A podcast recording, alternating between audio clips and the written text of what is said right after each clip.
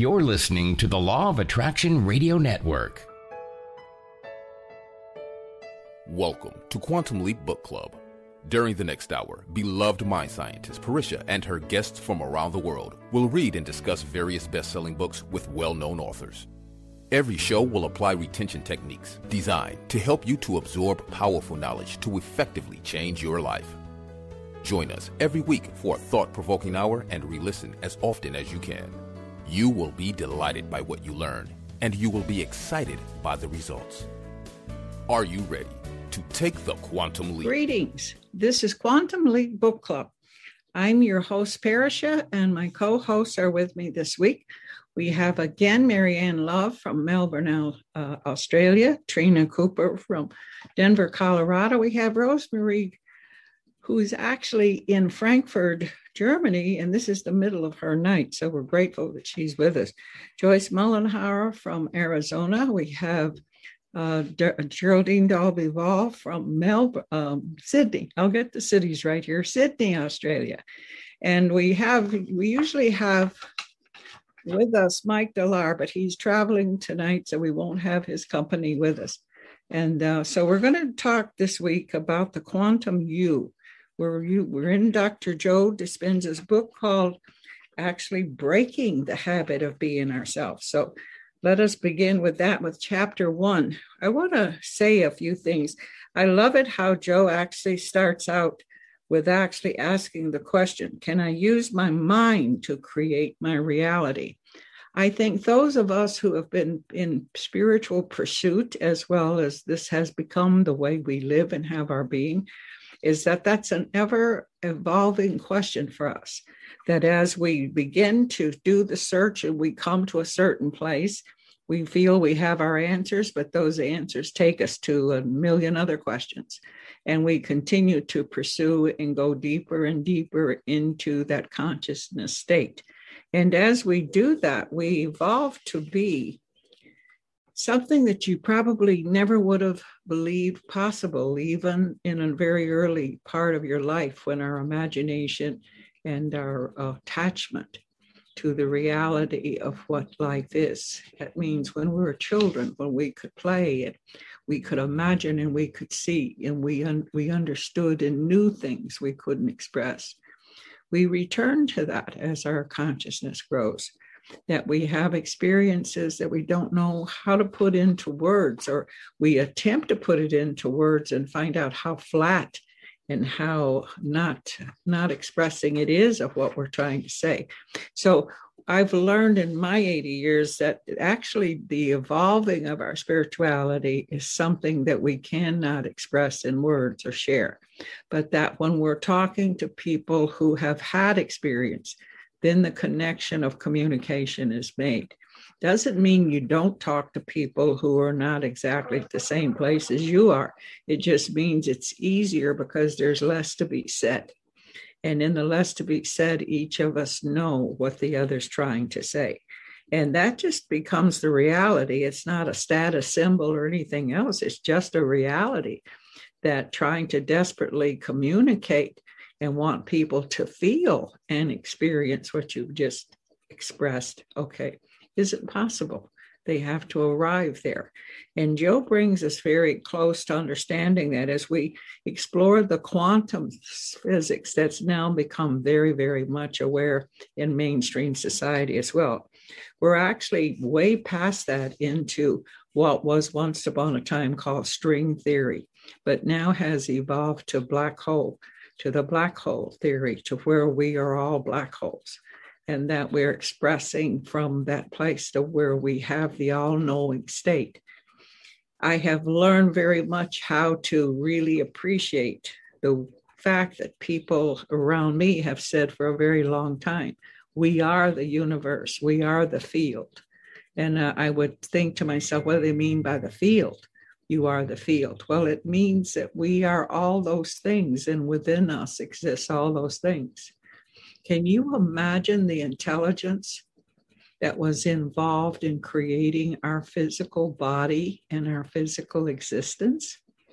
Can you even begin to fathom the quality and the very nature of a beings or intelligences that actually has the capability of being that creator? Well, we know we have come to see a lot more awareness of the reality of that. But are we ready to entertain ourselves on equal ground to that?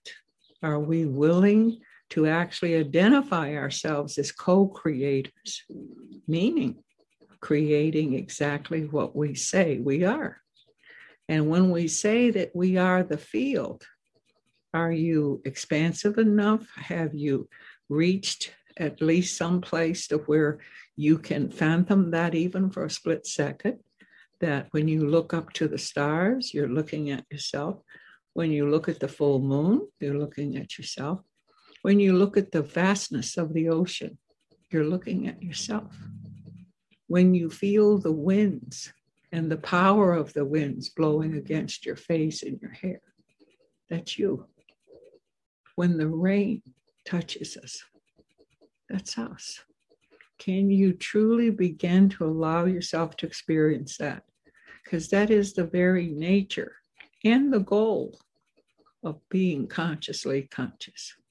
And as we do that, we have to then begin to kind of peel the layers off ourselves, like peeling an onion. That one layer after another of the resistance to that or the override of that that has taken place in your years of exposure and experience in a world that does not have that particular kind of perspective. So we're really at this point in time, and as far as humanity's development, we are re- really in that phase of consciousness to where we are taking away the layers of suppression and ignorance. And through the quantum field and the quantum knowledge, along with Planck and all of the other particular scientific windows that are opening for us to see and understand, then we become more and more aware of ourselves but understand this you are still locked and jaded in your mind and your thoughts as to what was and what is and what you allow to stay present with. It is an active and, and very determined action that one must take to obtain that. It will not come natural. What will come natural is the state that you have been in for the majority of your life. So it is the unnatural state of you changing that and being habitually on it and repetitively doing it until it becomes an override to what is usual. And that's what we're going to be doing as we discuss what we've got from the book that we're reading and what Dr. Dispenza has actually put in these pages which, along with a lot more of other wonderful crusading scientists that are actually giving us more and more to put into that. So let's begin to explore that. And as we move forward this week, let us begin to allow ourselves to change, to integrate, to actually become what we're reading. We're going to start with um, Marianne Love in Melbourne. Marianne, you want to give us a start on chapter one? the quantum you? Sure. Um, I just love this work. It's just so liberating, and I, and it can be applied to anybody. Like just looking at the clients that I work with, I realize that so many of us are affected by the past, and that that past continues to predict the future, just because the thoughts are still stuck on that. And and Joe here describes it really well. How we, regardless of your past, you can really change to any reality because we can put into our future. We can imagine a new future, and that in that we can create the reality. And so he starts to take us through some of the sciences. Like it, it kind of makes sense why we haven't come to this is because we've been taught in history that mind and matter are very separate. The original sciences actually separated them out. So actually set us up for powerlessness in a way because we didn't realize that our thoughts determined then our future and what we created. And even Newtonian physics um, backed up the same thoughts that things are solid. But it was only when we got into looking at atoms and their actual makeup, the subatomic universe, we actually realized, and with Newton bringing in, you know, the M uh, E equals mc squared, like intrinsically combining matter and energy was really a game, game changer in the sciences. Um, and Joe describes this really well and sets us up, I think, for success um, in order to be able to change our reality. So, just at a base level, if everything is energy, and then what we observe then causes a wave to become a solid particle, then in fact, we're always creating our reality, always um, manifesting. It's not always necessarily conscious, but we're still doing it anyway. So, you know, it can look like we're not responsible for the things that are happening around us. And yet, if how we think manifests something from a wave to a particle, then we're responsible for everything going on around us, actually, which is massive game changer, really. And I love the fact that it means that regardless of your history, regardless of how much you've gone through, we're all in the, we all have the same instrument. We've got the same tool so we can turn this around equally. It, like grandmother said though it, it's the work. It, we have to be ahead of ourselves. We have to put the, the focus in. We have to give that the time to change the neurons and to make matter become solid in the way that we want it to. That's that's work particularly if the neural networks and the wiring of the past is heavy in some emotional charge and negative beliefs and things like you, you know got to put the focus in. Okay very very good. Excellent in fact. Thank you very very much. Now we go to denver and see what Tryna has to offer. Yeah this is this is a place where you may want to get the book i would encourage people because he's got a lot of graphics in there that are great to follow along with yes. and in this particular piece he's talking about the structures of the atoms and quantum and you need to be open because so many of us learned over time that um, the atom was basically a little nucleus with protons and neutrons and it had electrons going around it and they even created a periodic chart by the number that they had in it and everything was focused on the material and then all of a sudden quantum jumps in and the quantum sciences, when they started looking at it, they were like, wait a minute, this is not what we thought it was. And did you ever ask yourself, what's in that space between the electrons and the and the nucleus that's in the atom? And you realize that it's made up of space. And if everything around us is made up of these atoms, but the atoms are mainly space, then we're looking at it going, wait a minute, we're seeing something physical, but what, what's physical really is a no thing. It's got nothing in there. It's 99.9999% space or energy and 0.0001 um, particles. And so in this, Joe begins to talk to us about the um, about the new quantum theories, and and uh, he gets into it a little bit deeper in the book. But basically, what science is now seeing is that when someone observes, when they're the observer and they're looking at the electrons, the electrons appear to pop in and out. And they went, wait a minute, we thought these things were matter. We thought they were solid doing something. Well, really, they look like an, a, a cloud around the, the nucleus. And so um, they're like, well, what makes them appear and what makes them disappear? All these questions come up because why, when you look at it, does one suddenly appear and then all of a sudden it pops out? And so, what science is beginning to understand is that this is, these are particles that become present when there's an observer, but they go back into a field of potentiality when no one's observing.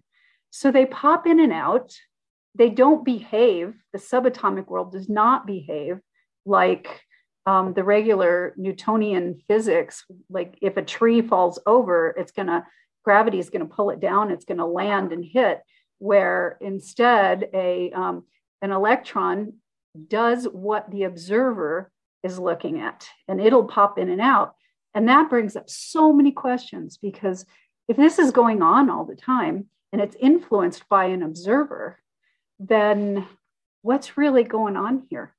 The attention and the energy of the observer actually um, creates a collapse of the wave of energy into a form, into a particle.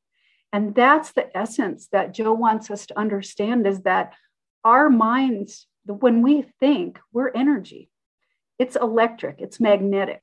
We have an electromagnetic pulse that comes from us, and we sense these things all the time. So when we walk into a room, we immediately begin to feel what's going on in the room without anyone saying anything, without them moving. And why is that?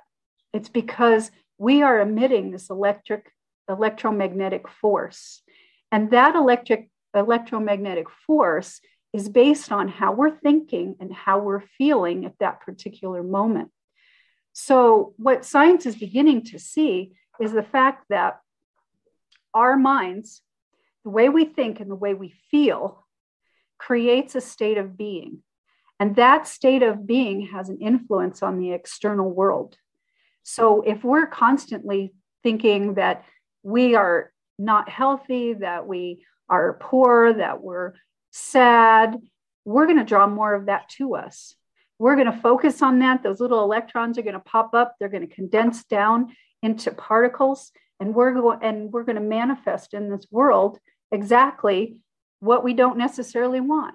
Where if our resonance is that we're happy and we're, we're wealthy and we can see that and we can feel that and we get excited about it, then those are the kinds of things that get drawn into us. And so that's kind of the, the piece um, that I wanted to cover tonight because you have a potential to do more than what you realize. And when you consciously do it, then um, you can create the world that you want when you create that state of being. That's fantastic, Tryna. Fantastic. I want to make a suggestion. Deb, our engineer, I would like you to actually cut that piece and make sure that Tryna gets a copy of that. And Tryna, I ask you to please serve the greater good of what we do as Nuwati. And when you go on that wonderful cruise to Europe, I would definitely ask you to please prepare a further in, in presentation of what you just did help those traveling with you to maximize the experience of time, space, and travel that they're doing. And mm-hmm. if you present that at the beginning of this cruise and this time of exploring, you will definitely make sure they take home 80% more than they would have anyway. and it's time that you show people what you, you are and the teacher that you are. Understand? So yes. I commend very much for you to do that. Let's see, let's see that. I and please record it because I would love to put it on my website. Okay. Wonderful. Thank you. Okay. So we're going to move on now to Joyce Mollenhauer, who's sitting out here in Arizona, someplace in our beautiful sunshine. Where are you at, Joyce? Yes, uh, my experience with working with this section was I got considering the word ponder because I found myself saying, I am pondering all of this information. And so I, I looked up the definition of ponder, and it's take making a sort of thinking something through deeply, and then either coming to a conclusion or coming to some more questions. So this is kind of the exercise I had when I was studying these. Now, this particular section on the observer effect includes some experiments so that science is proving for any of the doubters or anybody who just can't possibly fathom there can be truth in this, the ex- scientific experiments prove it clearly.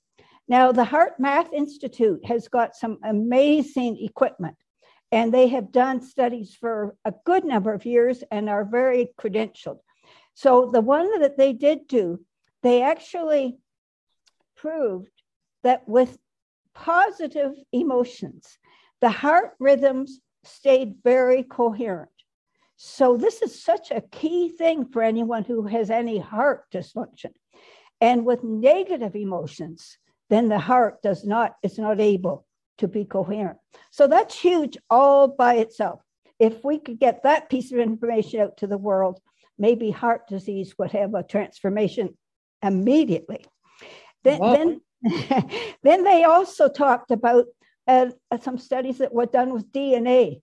And this just always intrigues me because to try and picture our DNA being such a minute, tiny particle, part of our being, is something that I'm still trying to get a grasp on. But and so they suspended uh, it, it, they had people holding vials of DNA in deionized water. And I had to look up deionized. And that meant there was no sodium, calcium, iron, anything that would interfere and could be considered the reason for what happened. So the people holding these vials, one group was told to be totally focused on emotions. And these people were expert at this because these are HeartMath uh, trained people. So they, they did that skillfully. Another group was told to just focus on the intention of having the DNA affected. And they did this. Well, those two groups, no change happened. Well, the third group concentrated both on the emotional impact and on the intention. And lo and behold, about 25% of them had changes in the DNA. I was intrigued that they had some of them focus on the DNA unwinding and they had some having it wound up more. So they really went into detail on this, but there was a very different difference in it.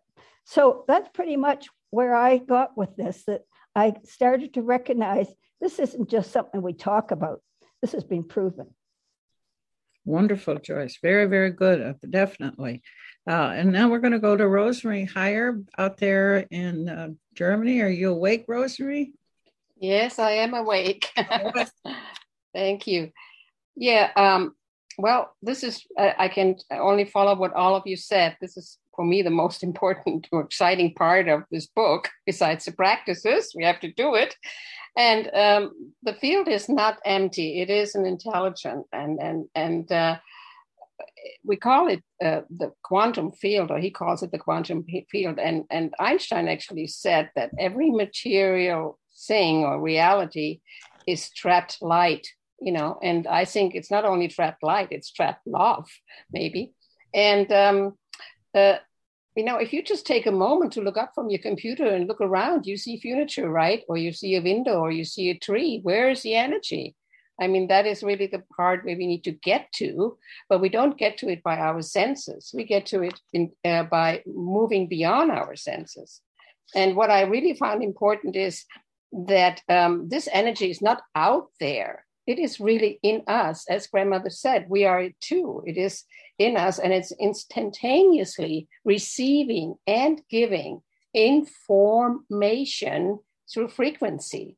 So the field is not only out there, which we need to access, it is in us. So if we want to experience wealth, for example, we focus on that frequency of information with our thoughts, our focus, our intention, our feelings. And our focus will then be matched by the one that is in all things, this universal intelligence. That's how simple it is, right? Thoughts mm-hmm. are electro energy and emotions are magnetic energy, and they are both attracting uh, that what you want this is that we have to move beyond the passive victimhood and hoping and wishing that something might change and really become the driver in our seat. And um, I like to share a little bit my experience I had with this. Uh, one of the most important things I really had, and he's speaking about that, that this quantum field is not just only universal, all over, everywhere, but it's also personal. And I experienced actually a slight moment, a split second of that energy being personal, knowing me, knowing you, being me, being you. And it was such, such an ecstatic moment of love, of universal love. And that's what really that quantum field is it is universal love. The space around you is not empty, it is full of love and potential. And when I used the walking meditation to attract a trip to Egypt with grandmother Pa'Ris'Ha one time into my reality. And I remember very clearly that's what Dr. Joe also said that I had to get out of my old identity, my analytical mind of how I'm going to figuring this out to make this happen. And that I was really at a very high frequency and I let go and surrendered. And there was no concern, not at all, about the how. I was not myself. I was out of myself, literally, just being in the now, which was my future being in Egypt. And I was charged so much one time I did that several times, that when I opened my eyes, a deer stood right in front of me and looked at me very curiously and was not moving away. What had happened to me that this deer was standing there? What kind of energy did I expose? What kind of frequency did I send out? I was nobody. I was only highly elevated intelligence. And the deer wanted to be with that. And the moment my analytical mind came in and said, Oh, a deer, it went away. And by the way, I did work it out and I did make that trip. It is possible when you move into that realm and when you become that consciously, you can create anything. Thank you. Okay, so let's move ahead with that. Let's talk to, uh, yes, I've already talked to Rosemarie. Let's talk to Geraldene Dalby-Ball there in Sydney, Australia. Hello. Hello. Hello, everyone all over the world. And this sort of leads into it because this bit of the book is telling us about space and time. And and key element of that is we seem to say, okay, I'm here and you're there, and this is day and this is night all of our normal behaviors are to actually place ourselves in space and time. And the key thing that's being shared here is that space and time have definite um, scientific principles. You know, there is a distance between Arizona and Sydney, there's um, a time difference and daylight between uh, the sunshine I've got here and the nighttime that Rosemarie's got. Looking at the next level, though, things can happen immediately is what the book is letting us know because that attachment to the all that is is not governed by space and time. So if you think it right now, it means that anything is, let's say anything is possible. But how do we make it probable? And then how do we make it happen? And when do we make it happen? So I looked up the difference between that word um, probable and possible. possible tends to mean it might happen, but it's not that uh, likely. And probable is actually a word of a measure. You could say it's highly probable, you could say it's got a low probability.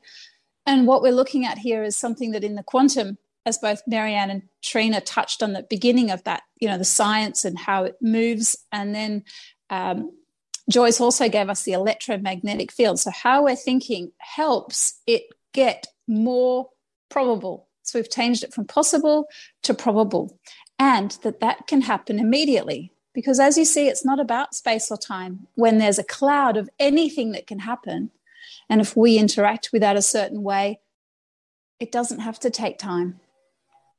So that was the first thing that we're taken to that this is beyond time and space. The next thing is to actually have it, have to enter that space. And I can relate to times when I've um, thought it and thought it and thought it. This is like what um, has been shared about that experience that Joyce shared about the DNA unwinding or not unwinding when the person thought it and felt it. So, this is really encouraging us to know. And we do, um, we bring people over to the home and we have a lovely fire every time it's full moon. And when we do that, there's a time when people come with what they've written about what they'd like to let go, what they'd like to put in place, and um, what they appreciate right now. And in the what they'd like to put into the, you know, that next 28 days, it's not just writing it. We really go through how does that feel? And we have this wonderful young person with us who says, We're going to do the do it dance. And he gets up by the fire and he shakes it all out and he wriggles it. And everybody is lightened by that feeling. And that's that. How do you feel when that happens? So that's part of enter the field, enter that state. There's science behind it. We need it to move, we need it to magnetize, not just the electron. So, not just the thought, but the heart as well. And as Grandmother Pa'Ris'Ha mentioned, the HeartMath Institute as well. Have a look at that. Grow your knowledge of these sorts of things because it helps add to this science. And there was a time um, this that in this we're saying our internal world matches our external world. So if you can get in that state, and as it's shared, quite often there'll be this, oh, I can be, appreciation is known as a really important thing. I appreciate this. I appreciate my family. I might appreciate this, appreciate it's things that you've got. How do we move into appreciating the thought pattern, the lifestyle, whatever it might be, how do you appreciate it when it hasn't happened yet? To really know. And I, I, with myself, I have to say, if I am not liking what's inflowing to me, I have to change the outflow. And that leads to another part where it says there's this classic tendency to say, when, and for me, it's when I finish that project, I can then do that, or when that's done, or when that client is satisfied. For some people, it might be when I've finished something, I can exercise, or whatever it might be. There's the when.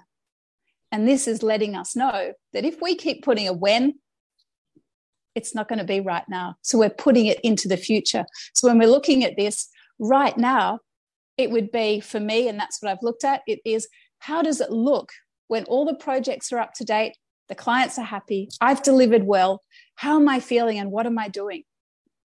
And that's then the feeling. It's not, oh, I'm going to feel so good when I've cleared this backlog because all I'm doing is filling my electromagnetic field with that feeling of, hey, there's a backlog. And so what does the universe do? Say, wow, you're transmitting really well that message. Let's give you more of that. So if I don't like what's inflowing, I know that I have to change the outflow It wraps up with a beautiful story that I suggest reading in well. It's a couple of pages, but as a as a parent, there's a key part here that Joe shares that his agreement with his children is to teach. He's taught them this and not to step in if they're 50% there or 70% there, not to say, oh, that's that's pretty good. Yeah, that's similar. It's talking about a trip that his daughter wanted to do to Italy that was completely manifest in alignment with her vision but there was processes in there where there was something that was sort of similar there was times when hey could you just lend me some money here because i could do that bit anything like that puts it into the normal old fashioned science if you've got to do this it puts it into space and time so if you've put it into space and time you then have to follow the principles of space and time which is how am I going to get it done, rather than the universal outside of space and time, which is how does it look and feel? and that's what Joe shares with us to wrap up this beautiful bit that he that he titles um, and that uh, led by a child.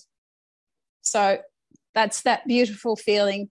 Feel it and know it, and it happens. And I'd like to appreciate too the teachings that Grandmother Pa'Ris'Ha has given us around the moon cycle, because as I mentioned there, when we do the full moon it's also, can you hold that focus for at least the 28 days? Put yourself in the cycle of the universe, put yourself in the cycle of the moon. Have a look. It's nearly full. Well, we've just had full. It's a time now we can start growing things again to celebrate at the next moon cycle. Have those as your triggers to keep you active with it daily for a consistency. And that consistency reminded me of water. We do a lot of wetland jobs. How do you change the flow of water? well, you make a little flow and if you don't make it big enough, the water goes down the old flow. If you can make a big enough flow, the water will divert and that's the new channel. And then the water keeps flowing that way. And so nature shows us we have to be persistent and put in energy to start with, then we have the flow. Fantastic, Geraldene. Fantastic. And by the way, it was Joyce that brought up uh, the particular um, what was it you just oh the dna the dna one no she actually talked about the institute with she was oh yes HeartMath institute HeartMath institute yes. yeah so basically i'm so happy you brought in the feelings and the story that you shared it's just so appropriate Uh, because this is where i watch people fail. This is where everybody comes to the the sinkhole that can actually catch you up and, and totally almost suck up everything you've already felt that you've accomplished is because we don't take the time that it takes for us to get into the feeling. Okay it's sort of like we we try to speed it up and go through it. It's actually languishing uh, laying in, rolling in, staying in that feeling that actually allows all of our cells and atoms to now take on the scene. And by the time we do that, we we want to just stay in that state for a while. And it's not it's it's the point of everything that Joe teaches in this book, and every teacher of change will teach you Okay, but it's when we get through with all of the details and do our diligence, our due diligence, which is the actions we have to take. They're worth nothing if we cannot put the charge of feeling and energy of reality into them. So, in everything that we've talked about, especially in this chapter, the, the message comes out real clear. Okay, it's a process. And I love how you brought up the moon cycles. Okay, the if you the moon cycles don't just resemble a physical phenomena that happens on a very timely base. It's about how the flow and the frequency and the wave of the universe is moving. And when we allow ourselves to be in that flow, not resist it to, okay, with the aging process, the the mental and the physical resistance level that we go through outside of it tears down all the possibility of health and, and well-being and happiness okay? So that when we allow ourselves to get past man's need to have altered and tried very hard to be disruptive to that. The clock on your wall is disruptive. Now, definitely, the calendar on your wall is totally insane. Okay, so when you start really looking at how successful okay, what I will call the lizards have been at actually infected and affecting how we fall out of rhythm and rhyme with the universe by following these overriding situations that that your whole day is made over okay? You get up in the morning out of out of flow. You end up at night out of flow. Even your sleeping cycle is out of flow. So when you actually start looking at that you have all, uh, the whole day as long as you're in those particular frequencies your whole day is off. Your whole day your 24 hours, now your whole week, now your whole month, now your whole life. Okay. So it's a matter of while you're breaking the habit of being yourself, you pull yourself out of the system that is purposely there to apprehend you and have actually kept you and the generations with you ahead of you in a state of ignorance and not knowing and in sorrow and suffering today in making uh, a particular arrangement for someone who's very close to me and I love, in fact, very close to the co host and me, that I love that's facing a real serious situation in their life. And in the work that I've done in all my life, okay, and especially presently with starting a whole new business, actually moving toward tech medicine, which is actually understanding how technology can heal. Okay, that I am aware that there are tons, hundreds, thousands of people who have developed cures for illnesses like cancer, okay, dementia, any any of the serious life-robbing diseases. There are healings for that. There are there are cures for that. And that the system that keeps you on that wall calendar and on the face of that clock they don't let you know that these are out there because see they would be science evolving. They would be the greater intelligence of what quantum has opened up for us. But it's there and we have to hide these people. We have to protect these people. We have to make sure that they don't end up missing disappearing or having some unexpected heart attack or whatever. And so when, when i'm arranging that taking care of that of course, part of that was today, and I realized tonight is our, our program, our book club, and we're going to be talking about these things. Then this program even becomes more important to me because we need you to hear this that you are entitled by birth wealth, health, and happiness. That's your entitlement. And that that has been taken by no no permission of yourself away from you, away from us as mass public, because we so willingly listen and absorb something that we think is better than us, more credible than us, or smarter, or whatever. We allow them that authority. And this is what this is about. This is having to change in order to break the habits of being yourself. The threat here to that particular group of intelligence is that you'll outsmart them and that you'll soon see through. The fact that their control measures does not control you unless you give it permission unless you agree to it. So when you get into like the moon cycles, and like Geraldene said, the moon cycles takes you into daily following things, and you begin to see how much of that day can you stay within the natural realm of flow and energy because it attracts and has magnetics in it that will bring to you what you're feeling. So you want to you want to work at making sure that you're looking at things that make you feel happy. On one of the occasions of when I was listening and uh, at a program uh, that was talking about black holes and stuff, one of the things that the presenter made to a point is that every day we have to be in control, and in control means we have to be observant of ourselves. And in being observant of ourselves, we must take on the role of who we want to be. So, therefore, introduce yourself as that person. Hear yourself. See what kind of statue you're holding. What kind of body position are you emanating the importance of who you are?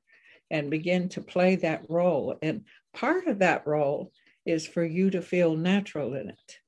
We were born into the nature of health, wealth, and happiness.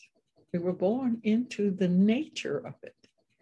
And only by environmental influence does that change. And environmental influence is easily changed. How Marianne in the beginning talking about her patients and her practice and how she uses this and everything, everything the co-hosts have shared with you. Tryna breaking down the chemistry and the actual projection of the science and the energy. All of this is part of that and we live it.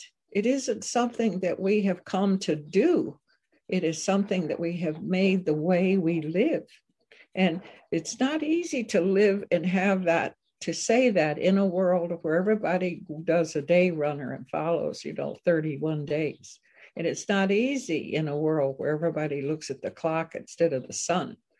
Okay. And it's not easy to understand how the seasonal change actually goes with the phases of how our body changes. We become more nocturnal in the winter. It isn't just the cold, it's actually the very nature of our physical atoms that change. So there are certain things where greater and easily can uh, uh, actually come to effect when we're in those places.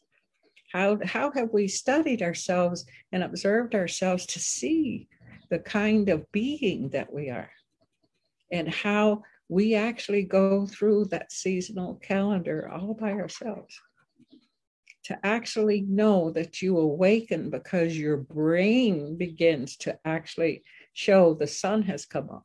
The vibration and the impact of the light hitting wherever you're at, even if you're in a house, has effects on you. Are you aware of them?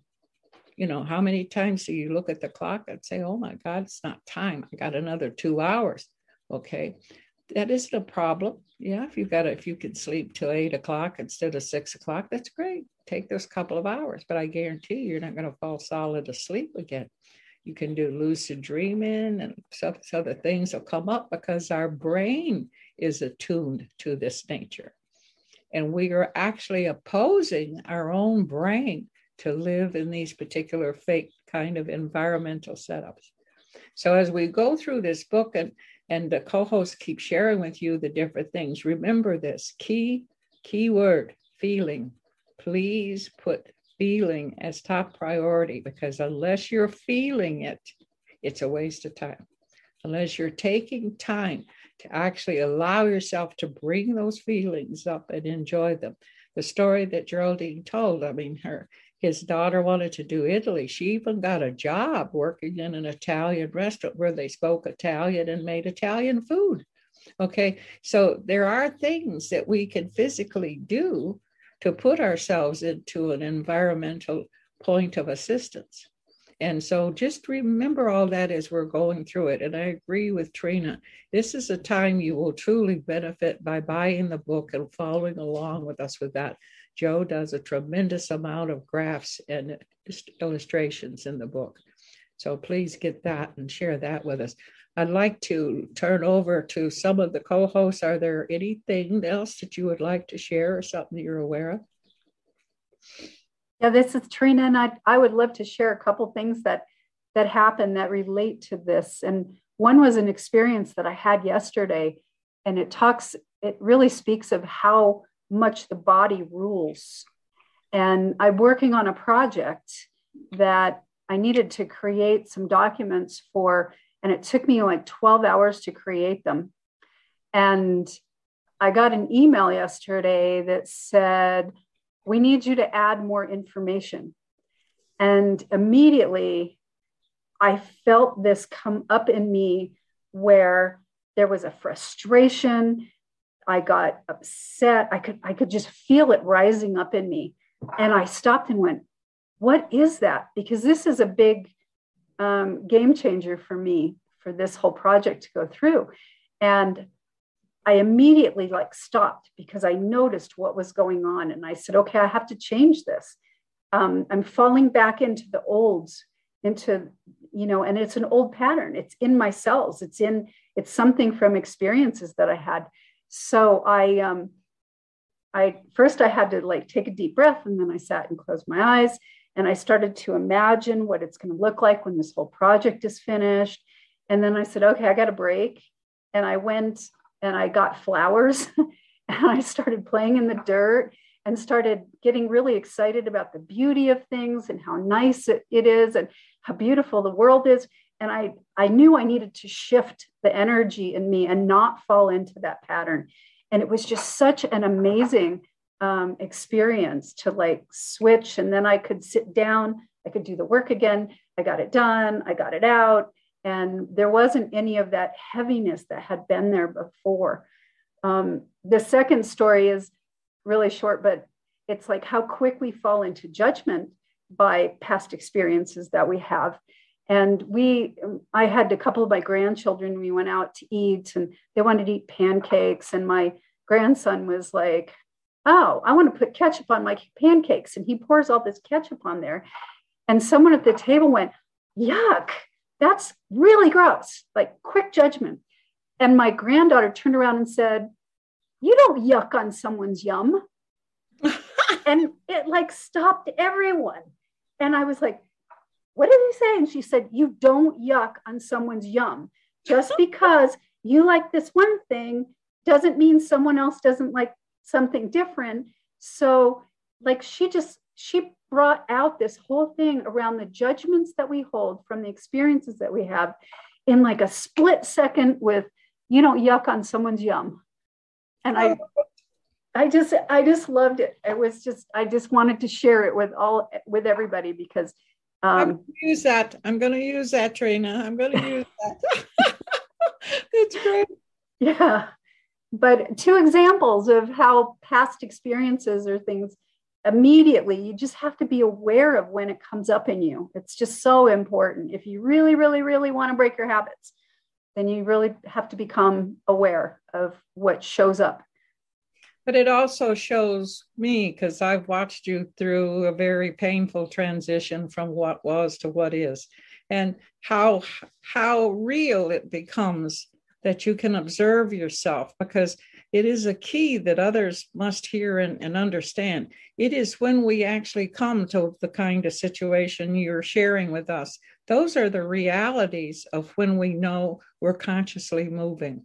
Okay. When we become conscious of consciously seeing, then we have entered a realm to where there are so many doors open. And it was real good to hear you sharing that because that's that is where we can say we have arrived and this is where the platform is that takes off in many many directions okay? So that's really really good you shared that thank you for that. Anybody else have particular open door opening times? We have about 10 minutes here so come on share some. I love that Tryna because it really also made me see like everyone's individual experience, how important that is, and how do we know what's yuck and yum for somebody else? Like it's their yeah. reality, right? Individual of themselves. So I love that release of that. That's good. I noticed, like with um, I was just reflecting on what are some of the challenges and blocks to to this particular work with particularly with clients who have had really heavy trauma but i mean this comes up for everybody it's like um, when you read this information, people think this can't apply to them because their situation has been worse or harder, or everyone else's reality looks easier than their reality. And and the truth is, yes, it can be really challenging to overcome, let go of some really heavy programming and painful experiences. But the key in the principle is still the same it's still how much energy do you put into the new reality and do the work to release the old programs and the old emotional charge in the nervous system so there's room for the new to come in? Um, and and how do we know what another person's experience is, is anyway? Ultimately we've just got our own to clear. So you know i really have compassion for many of my clients who feel just over i mean i've put lots of people onto this particular work and not all of them have been able to take it up because of the heaviness of their history, but still the principle's the same. We've just got to do the put the time into the shift and the new feelings and the new reality, and it unfolds. Yes, it is really, really good.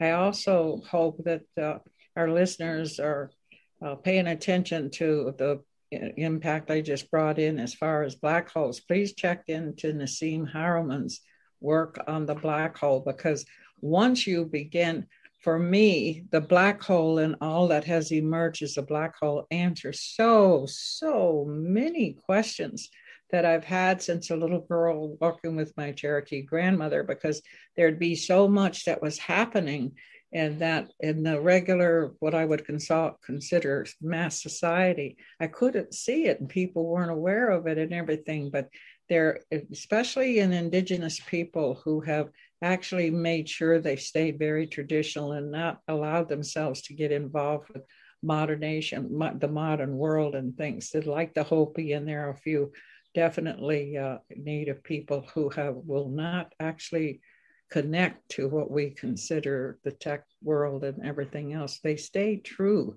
to a detachment and a connection they have with nature that is very real and very superior to our very uh, what I would consider jaded reality. And when when they do that, the black hole explains them.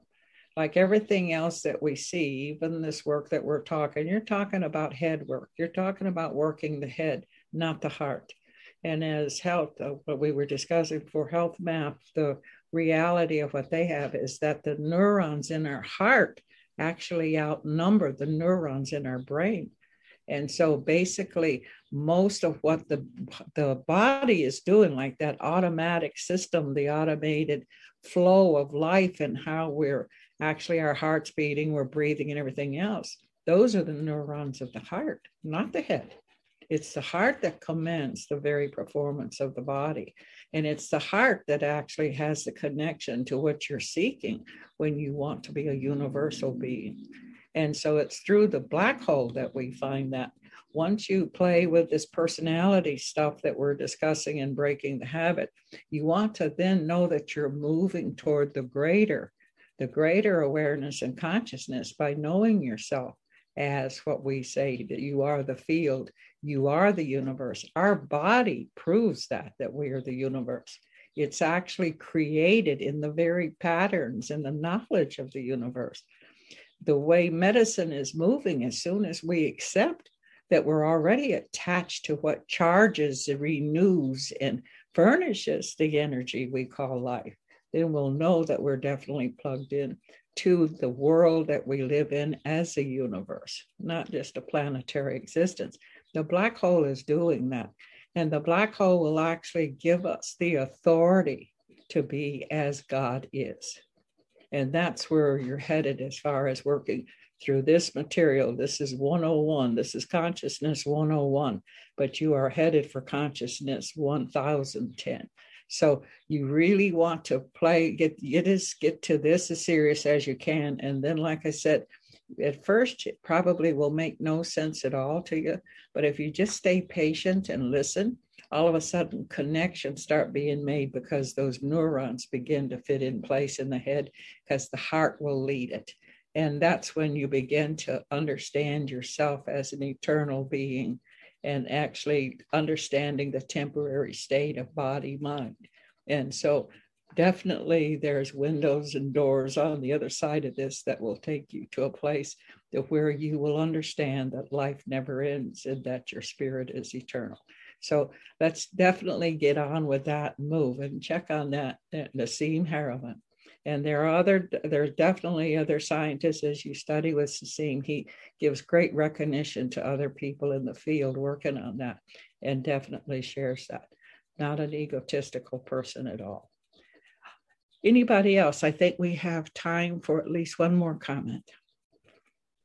I have a comment for any listener who is in a position that I was in five years ago when you grandmother sat with us and told us we are energy and we're this tiny little particle of matter. I had, uh, I don't know whether the word would be disbelief, but total confusion. So today I did some really deep thinking about that because I am determined to get past this barrier of thinking I don't know I'm energy. So uh, the two things that I realized have been um, obstacles for me is one, a real strong desire to be able to control everything in my life. And I'm starting to realize how totally absurd that is and doesn't allow me to move where I want to get to. So that was huge. The other thing was I recognized I have also had a craving for sameness for, for people to be similar to me, to, to have life be predictable, to a lot of those things still under control. So I was sitting outdoors and I was looking up at the tree. And I realized, with all that grandmother has emphasized about our fingerprints all being unique, I know because I used to press leaves for cards. I know that every leaf is different on my tree. And it suddenly opened up this huge understanding. Why would I want there to be sameness? Because when I used to press those leaves, it was delightful making the cards because they were all slightly different shapes. The maple leaves were all slightly different colors. So I came out of my day to day celebrating that I have moved from that place when grandmother told me, told us that we're only this tiny, minute particle and that we're all energy. And I thought, well, I have no idea what energy is. Today, I got the first step. Wonderful, wonderful. And the tree is a perfect example. Everybody ought to sit under the tree and study it and learn. That's fantastic, Joyce. And I remember, I still have some of those cards, you know. I treasure them and I'm very stingy with them because you don't make them anymore. So I keep a certain selection. And if you receive a card that actually has been made by Joyce. It's very fortunate because I am very, very, very definitely fugal with them. I don't give them away easily. So, yes, I agree with that. And uh, I think it's at this time we can say goodbye. I would like everybody to please send some prayers for our co host, Mike Dellar, that's not with us. He is facing some definite life changes, and any energy of love and happiness you could send his way would be much appreciated. And for all of you, my beautiful hosts, I actually say have a beautiful week and know that the summer is here and it's time for fruition. So bring to fruit and completion all of the dreams that you have. I love you very much, and it's always wonderful for us to meet in time space like this. Meanwhile, you have a wonderful week. OCO. Thank you for listening to Quantum Leap Book Club. For more information where you can contact us, go to loaradionetwork.com forward slash quantum hyphen leap. Have a great week.